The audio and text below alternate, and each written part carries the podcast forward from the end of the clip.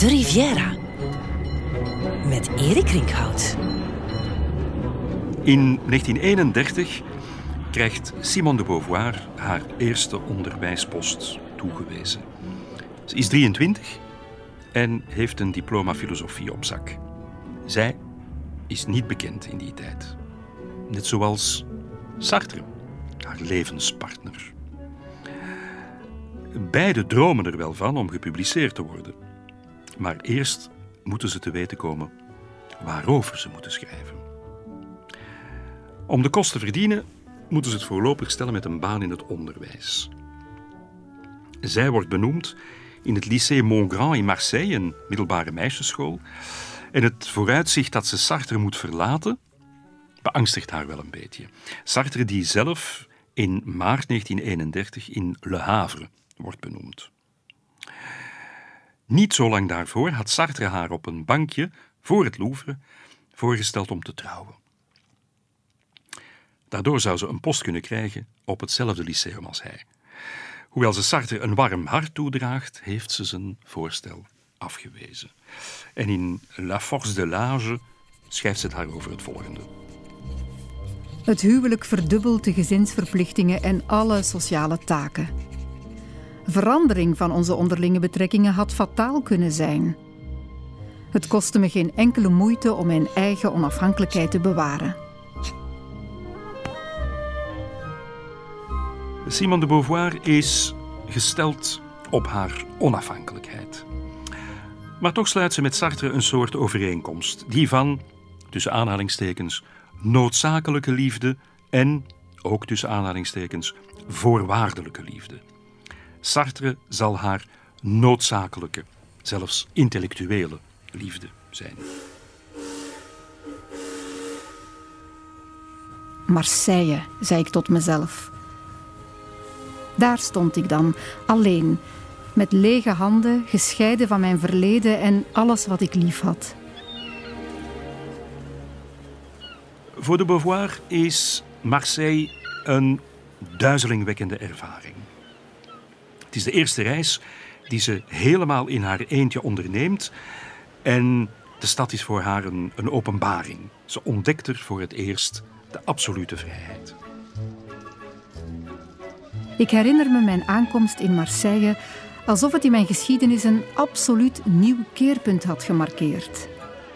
Simone de Beauvoir arriveert er met de trein in de Gare de Marseille Saint-Charles. In mijn hele leven heb ik geen moment gekend dat ik als beslissend kan omschrijven. Maar sommige zijn achteraf bekeken van zo'n zware betekenis dat ze uit mijn verleden tevoorschijn komen met de schittering van grote gebeurtenissen. Iedereen die er wel eens geweest is, kent de ervaring. Zodra je het station uitloopt, bevind je je bovenaan monumentale trappen en tegelijkertijd ligt Marseille aan je voeten. Ik had mijn koffer bij een kluisje in het station achtergelaten en stopte bovenaan de grote trap. Wanneer Simone de Beauvoir er arriveert, zijn die trappen nog vrij nieuw. Nog maar vier jaar eerder, in 1927, werden ze ingewijd. 104 treden, met links en rechts indrukwekkende beeldengroepen. Allegorieën die verwijzen naar de Franse kolonies, onder andere. En de beelden staan er nog altijd. De trap is nog altijd even monumentaal. Over die Franse kolonies gesproken. Dat koloniale rijk is anno 1931 op zijn hoogtepunt. Er wordt die zomer zelfs groots uitgepakt met een koloniale tentoonstelling in Parijs, die meer dan 8 miljoen bezoekers zal trekken. Maar er zijn ook al tegengeluiden te horen. De eerste pamfletten verschijnen in grote oplagen die de misstanden in verschillende Franse kolonies aanklagen. In de maand voor de opening van de koloniale tentoonstelling publiceren twaalf surrealisten, onder wie André Breton, Louis Aragon en Paul Éluard, het manifest Ne visitez pas l'exposition coloniale. Maar dat zijn zaken waar Simone de Beauvoir op dat ogenblik nog niet mee bezig is. Ze moet haar naam nog maken. Ze droomt er wel van om ooit zelf te publiceren. Maar eerst moet ze haar weg vinden in Marseille. Ik keek naar de grote onbekende stad waar ik zonder hulp naartoe gekomen was om mijn leven van dag tot dag uit te hakken. Tot dan toe was ik sterk afhankelijk geweest van anderen. Er waren me kaders en doelen opgelegd. En nu werd mij een groot geluk gegeven. Hier bestond ik voor niemand.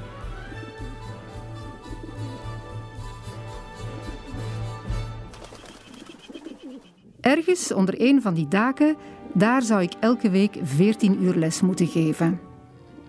Er was niets voor mij gepland, zelfs niet het bed waar ik zou slapen. Mijn bezigheden, mijn gewoontes, mijn genoegens, het was aan mij om ze uit te vinden. Ik ging de trap af, halt houdend op elke trede. Ontroerd door de huizen, de bomen, het water, de rotsen, de trottoirs die zich beetje bij beetje aan mij openbaarden en mezelf aan mezelf openbaarde. Een gerucht steeg op uit de stad met een geur van verbrande kruiden. Ik zag het krioelen van de mensen die in de holte van de zwarte straatjes verdwenen. De geur van verbrande kruiden, waar ze het over heeft, zou wel eens de geur van tabak kunnen zijn. Want niet ver van het station, in de volkswijk Belle de Mai, staat een grote Manufacture des Tabac, een tabaksfabriek. Tijdens de hoogdagen werden er 70.000 Gauloises per minuut geproduceerd. Begin jaren 90 werd de fabriek gesloten, maar in 1931 draait ze op volle toeren. Het gigantische gebouw staat er nog steeds. Het is vandaag een heel groot, zeer divers cultuurcentrum. Simone de Beauvoir moet niet lang lopen om een verblijfplaats te vinden. Ze loopt de avenue af die van het station richting de Oude Haven gaat. En aan een van de ramen ziet ze een bordje hangen. Chambre à louer. De kamer is niet veel soeps. Krakkemikkig bed, paar stoelen, kledingkast. Maar wel een handige grote tafel geschikt om haar werk op te doen. En bovendien de prijs valt aardig mee. De zaak is meteen beklonken. Verder uitkijken naar een ander en misschien wel beter logement vindt ze niet eens de moeite. Het kamertje moet inderdaad wel heel schamel zijn geweest, want als haar zus haar een keer kon bezoeken in Marseille, was ze erdoor geschandaliseerd. Simon kan het weinig schelen. Zodra ze geïnstalleerd is, begint ze met het verkennen van de stad. Te voet. Steegjes, boulevards, tuinen, binnenplaatsjes. Op alle mogelijke manieren tracht ze de zinnelijkheid van de stad in zich op te nemen. En dan vooral de geuren. Ik klom op al die rotstuinen, ik snuffelde door al die straatjes, ik ademde de geur in van het asfalt en de zeeegels in de oude haven. Ik mengde me onder de menigte op de Canebière. Ik zat in steegjes, in tuinen, op vredige binnenplaatsen waar de geur van dode bladeren zich mengde met die van de zeewind.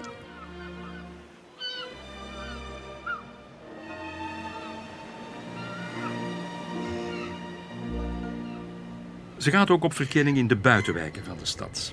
En de beste manier om dat te doen is de tram nemen. Les Tramways, daarvoor stond Marseille bekend. In 1930, het jaar waarin Parijs besloten had om alle trams binnen de stadsmuren af te schaffen, is de tram in Marseille alomtegenwoordig. Meer dan 450 rijden er rond. Het jaarlijks aantal passagiers bereikt een recordhoogte. 169 miljoen. En de Beauvoir beschrijft dan ook hoe mensen zich in trossen aan de trams vastklampen. En vooraan staan de namen van de eindbestemmingen. La Madrague, Mazargues, Les Chartreux, Le Roucablanc. Ik kwam onlangs een citaat tegen van Jean-Claude Iso, een populaire schrijver van misdaadromans die zich in Marseille afspelen. En hij schrijft het volgende. Ik citeer. Marseille is geen stad voor toeristen. Er is niets te zien. De schoonheid ervan laat zich niet fotograferen. Je moet je onder de mensen begeven, je moet eraan deelnemen. Marseille se partage. Ici, il faut prendre parti, se passionner. Être pour, être contre, être violemment. Alors seulement ce qui est à voir se donne à voir. Pas dan wordt zichtbaar wat er te zien is. Maar er is wel degelijk wat te zien. Het valt zelfs te fotograferen als je het juiste oog ervoor hebt. En dat oog had een van de grootste fotografen die Frankrijk ooit gekend heeft, Henri Cartier-Bresson. Ook hij is in Marseille in 1931, net als Simon de Beauvoir. Hij is berooid, ziek, net terug van een hachelijk avontuur in Ivoorkust in Frans-koloniaal Afrika. Hij had er overleefd door wild te schieten en te verkopen aan plaatselijke dorpelingen. Maar hij had er een ernstige vorm van malaria opgelopen. En die was hem bijna fataal geworden. In Marseille probeert hij terug op krachten te komen. Hij is 24 en weet niet goed wat hij moet aanvangen met zijn leven. In Marseille begint hij zich ook te verdiepen in de theorieën van de surrealisten. En opnieuw komen we de naam van André Breton dan tegen. Ze leren hem op een andere manier naar de werkelijkheid kijken en dat inspireert hem. En dan heeft hij een lumineus idee. Wat als hij zich nu eens op de fotografie zou toeleggen? In een winkeltje koopt hij zijn eerste Leica-camera. 50 mm lens. Het is een toestel dat hem nog vele jaren zal vergezellen. En daarmee trekt hij in Marseille de straat op. Omdat hij niet wil opvallen, heeft hij ook de glimmende delen van de Leica beschilderd met zwarte verf. En dat is essentieel voor de manier waarop hij wil werken. Hij wil zoveel mogelijk het formele en onnatuurlijke gedrag overwinnen bij hen die zich ervan bewust waren gefotografeerd te worden. Hij wil geen poseurs. Het komt erop aan af te drukken op le moment décisif. And you can't correct it. If you have to correct it, it's the next picture. And there's nothing you can do. You can't tell the person, oh, please smile again, do that gesture again. Life is once, forever. And it's a way of saying yes, yes, yes. It's like the last three words of uh, Ulysses of Joyce. It's yes, yes, yes. Even if it's something you hate, yes. It's an affirmation. Yes.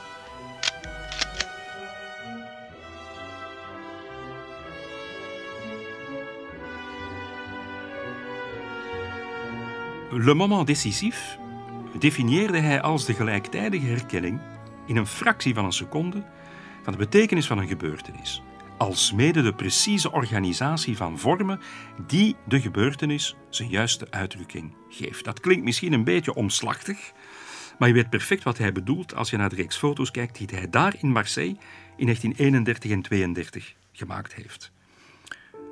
De portretten die hij maakt zijn magistraal. Een besnorde burgerman in een grote zwarte cape. Bolhoed op, paraplu in de hand, sigaar in de linker mondhoek, gefotografeerd in het midden van een bijna lege boulevard. Een gezette marktkraamster die zich voorover buigt over een gigantische hoop vis. Spelende straatkinderen. Of soms alleen maar het spel van licht en schaduw in de smalle stegen van de stad. Het is documentaire fotografie. En tegelijkertijd zoveel meer. Het is ook kunst. Het is een aantrekkelijke gedachte dat de wegen van Henri Cartier-Bresson en Simon de Beauvoir zich daar in Marseille hebben gekruist. Of zouden kunnen gekruist hebben. Zonder dat ze van elkaars bestaan op de hoogte waren. Beiden zijn nog maar aan het begin van hun carrière. Geen naam, geen faam. En dan te bedenken dat ze elkaar in 1947 op het hoogtepunt van hun roem wel ontmoeten. In Parijs. In Parijs zal Bresson een prachtig portret van de Beauvoir maken. Op het moment dat ze aan het schrijven is aan Le Deuxième Sexe. En de ideeën voor dat meesterwerk beginnen ook al in Marseille te kiemen. Het contact met haar collega's op het lycée is een beetje afstandelijk. Echte vrienden maakt ze er niet. Ze was wel vrij snel van mening dat leraren en studenten te zeer geobsedeerd zijn door het ideaal van het huwelijk, terwijl zij net bezig is om dat familiale keurslijf te doorbreken. Ik stel me voor dat ze zich wat verloren voelt en dat ze op het lycée geen mensen vindt die een intellectuele match voor haar zijn. Het ligt dan ook bijna voor de hand dat ze zo goed als elke dag aan Sartre schrijft en haar zus. Toch verveelt ze zich in Marseille geen moment. Dankzij haar vele verkenningstochten in de stad en ruime omgeving. Ik daalde af in alle kreken. Ik verkende de valleien, de kloven, de ravijnen. Soms raakte ik de weg kwijt, draaide ik al zoekende in rondjes. Ik bestudeerde de planten die nog nieuw voor me waren. De struiken met hun scherpe aroma's, de harsachtige rotsrozen, de jeneverbessen, de steeneiken, de gele en witte asphodelas. Het zijn wandelingen die haar redden van verveling, spijt en melancholie. Ze veranderde mijn ballingschap in een feest, schreef ze nadien in haar memoires. Bijna elke donderdag en zondag gaat ze wandelen in de natuur. Op zich niet zo vreemd, want wandelsport is zeer populair in die dagen. Excursies naar de bergen in de omgeving zijn het favoriete tijdverdrijf van veel inwoners van Marseille. Simone de Beauvoir raakt er helemaal overdonderd door kleur, licht en schoonheid. Ik volgde alle douanepaden langs de zee, aan de voet van de kliffen, langs de getormenteerde kusten. Het omringende landschap is prachtig. Ze schaft zich de Guide Bleu aan en Michelin-kaarten en begint systematisch de omgeving uit te kammen. Ze loopt soms tot 30, 40 kilometer per dag in het Marseille-massief of de bergkammen van de Sainte-Boom. De Middellandse Zee had niet die zoete loomheid die ik elders vaak verafschuwde. In de glorie van de ochtenden sloeg ze heftig tegen de verblindende witte landtongen en ik had de indruk dat als ik mijn hand erin zou steken, ze mijn vingers eraf zou snijden. Ze wil de omgeving verslinden, zoals ze zelf later schreef. Ze wil alles weten. En dan nog het liefst in haar eentje. En ze trekt zich ook niets aan van vestimentaire gewoonten. Ik deed het zonder de klassieke wandelkledij: rugzak, schoenen, rok en lode cape. Ik trok een oude jurk aan, espadrilles, en ik droeg een zak met wat bananen en broodjes. Meer dan eens kruisten mijn collega's me op mijn pad en glimlachten met minachting. Ik beklom alle toppen: Le Garlaban, Le Mont Aurélien, Sainte-Victoire, Le Pilon du Roi. Le Pilon du Roi, Le Garlaban. Het zijn de bekendste bergtoppen in het gebergte achter Marseille. Le Garlaban was in het verleden een oriëntatiepunt voor zeelieden die in de baai van Marseille voeren. En interessant, het was de plek waar de schrijver Marcel Pagnol zijn vakanties doorbracht. In de tijd van de laatste geitenhoeders, schrijft hij in het voorwoord van zijn autobiografische roman La Gloire de mon père. Het is een roman die pas in de jaren 1950 gepubliceerd wordt, maar het is zo goed als zeker dat Simone de Beauvoir op de hoogte was van het bestaan van Marcel Pagnol. Zeg maar de heimatschrijver van Marseille. Twee jaar eerder was in Parijs een toneelstuk Marius in première gegaan. Een stuk dat zich afspeelt in de oude haven van Marseille en gaat over een jonge man die verscheurd wordt door zijn liefde voor de zee en de liefde voor een meisje, genaamd Fanny. Het stuk was een gigantisch succes en het maakte van Marcel Pagnol eensklaps een beroemdheid. En die roem wordt in 1931 alleen maar groter wanneer ook een filmbewerking van het theaterstuk in de zalen komt. Tu me prends le cœur. Tu me prends le cœur. Oh! Wie een idee wil krijgen hoe Marseille er anno 1931 uitzag, moet deze film absoluut bekijken. De prachtige beelden van het oude havendistrict, panorama's van de stad, sfeerbeelden van de volksbuurten, wellicht iets nostalgischer en lieflijker voorgesteld dan ze in werkelijkheid waren. Want dat het leven in Marseille niet zonder gevaar was, zeker voor een jonge vrouw, was wel degelijk een feit. Niet dat Simone de Beauvoir zich daar iets van aantrok. Je zou zelfs kunnen zeggen dat ze het lot tartte door bij haar tripjes in de omgeving van Marseille aan autostop te doen. Ver van Sartre, helemaal in haar eentje, was Marseille een overwinning op haarzelf. Iets wat in hoge mate heeft bijgedragen tot wat zij daarna is geworden. Haar leven werd kleurrijker dankzij Marseille. En het jaar daarop slaagde zij erin om dichter bij Jean-Paul Sartre te komen, door een betrekking te krijgen aan het lycée Jeanne d'Arc in Rouen. Het voornaamste dat ze uit Marseille zou meenemen was haar liefde voor het wandelen en haar liefde voor de natuur. Het is iets dat ze voor de rest van haar leven zou blijven doen. Ik was toen ineens gebeten door een passie die me twintig jaar in haar greep hield. En alleen het voortschrijden der jaren heeft er een eind aan gemaakt. Maar dat jaar behoedde zij me voor verveling, voor chagrijn, voor allerhande zwaarmoedigheden en maakte ze van mijn ballingschap een feest.